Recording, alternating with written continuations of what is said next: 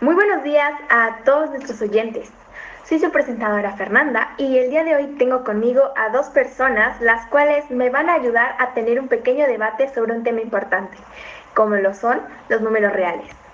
Por este lado tengo a Octavio. Hola, muy buenos días. Mi nombre es Octavio y hoy vengo a este podcast a estar a favor de los números reales. Muchas gracias por la invitación.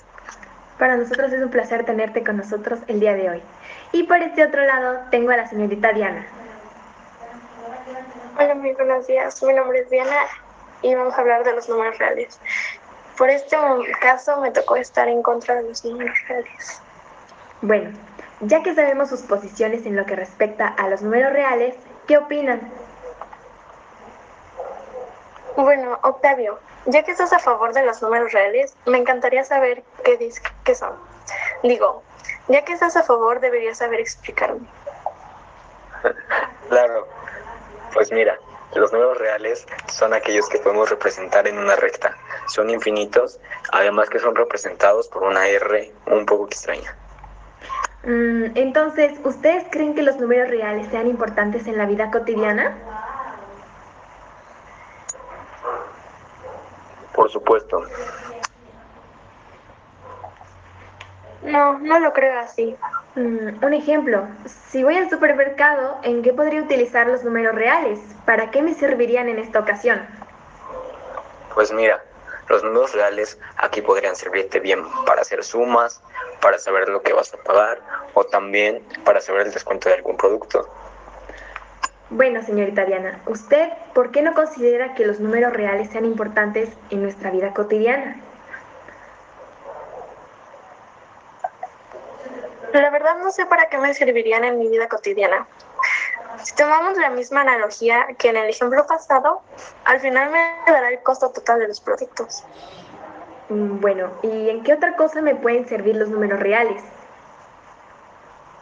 Los números reales también te pueden servir para expresar una cantidad específica o expresar una distancia determinada.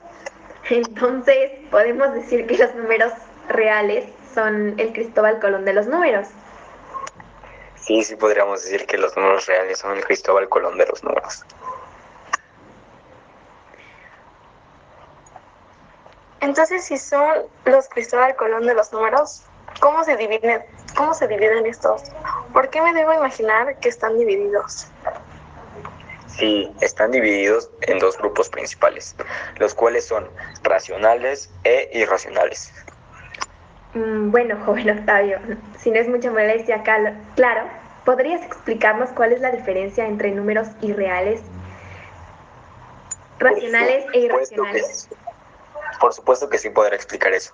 La diferencia es que los racionales en sus decimales son finitos y llevan un patrón, mientras que los decimales de los irracionales son infinitos y no llevan ningún patrón en específico. Entonces, ¿hay menos números irreales que reales? No, ambos son infinitos. Por lo tanto, podríamos asumir que son iguales. Bueno, ha sido todo un placer estar con ustedes el día de hoy y tener este pequeño debate. Espero que se la hayan pasado muy bien y espero que tengan una hermosa tarde. Aquí su presentadora. Fernanda y me despido. ¿Algún Muchas comentario? gracias por la invitación, Fernando. No es nada.